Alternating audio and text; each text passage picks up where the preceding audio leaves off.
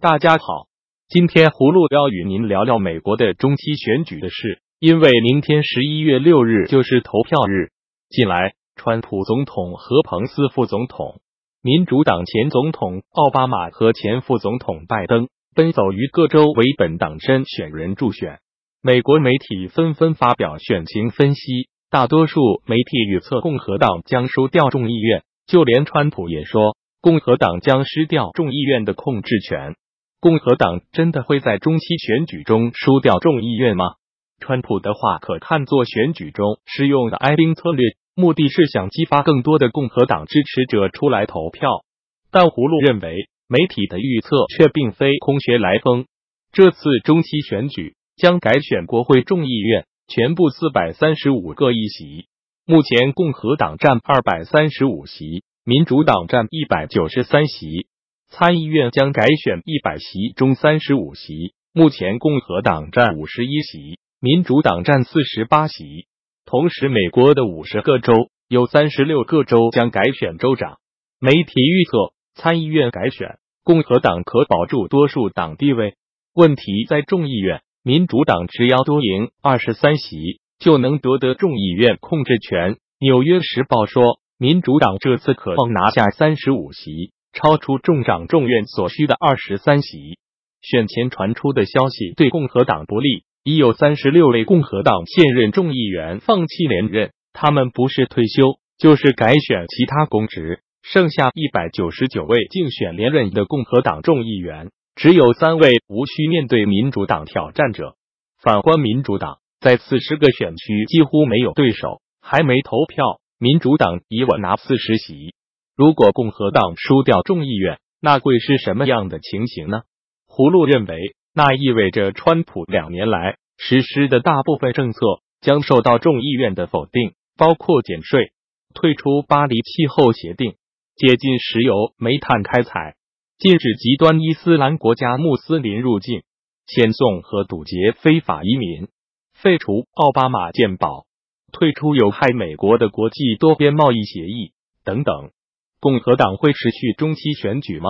葫芦不敢肯定，因为历届中期选举经验证明，经济的好坏会对选举结果产生重要影响。川普上台以来，美国经济蒸蒸日上，联邦政府公布的最新数据显示，全美十月新增二十五万个工作岗位。失业率降到五十年来最低的百分之三点七，全年时薪上升百分之三点一，是二零零九年来最高升幅。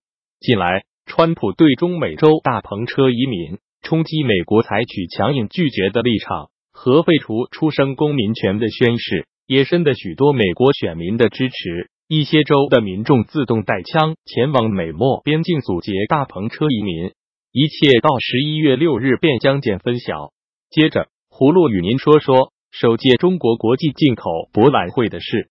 十一月五日上午，国际进口博览会在上海举行。习近平在开幕式上发表演讲，他表示，中国开放的大门不会关闭，只会越开越大。预计未来十五年，中国进口商品和服务将分别超过三十兆美元和十兆美元。他承诺将进一步降低关税，持续放宽市场准入。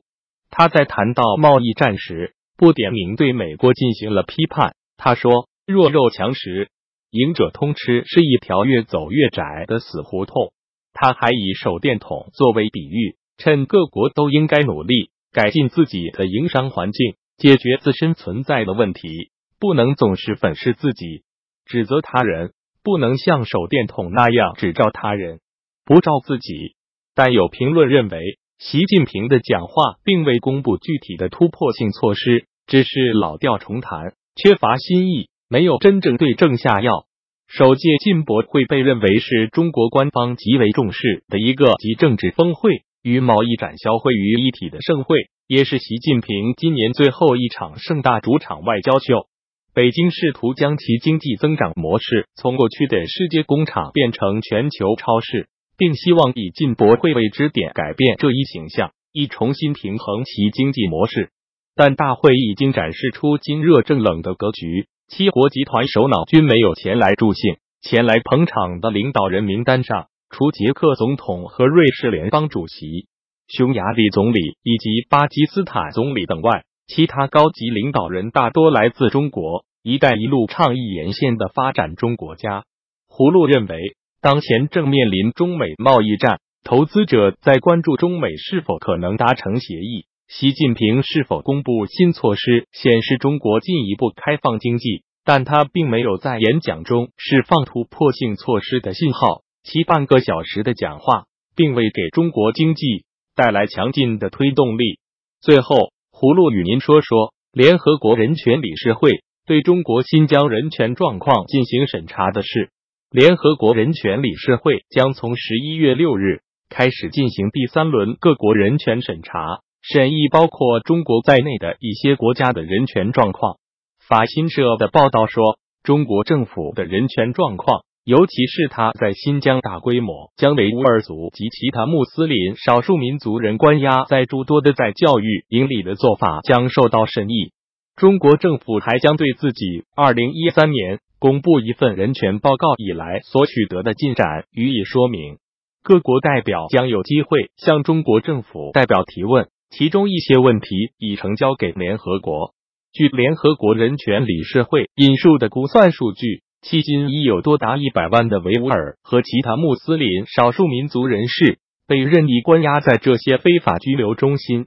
世界维吾尔大会发言人伊利夏提先生表示，他们希望联合国人权理事会真正履行自己的职能，向中国政府施加足够的压力，立即停止将穆斯林关押在监禁设施的做法，并不要被中国的好话所迷惑。我们希望这次审议期间，国际社会将对中国施加足够的压力。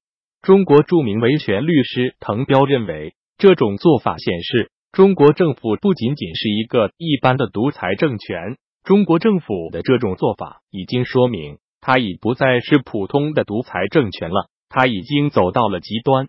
葫芦对新疆维吾尔人的生存状态非常担忧，认为中共已经犯下了反人类的罪行。联合国应督促中共立即无条件释放所有维吾尔人，让流离失所的维吾尔儿童回到他们父母身边。中国应停止对维吾尔人的种族迫害和文化灭绝行为。好了，葫芦今天就与您聊到这里，谢谢。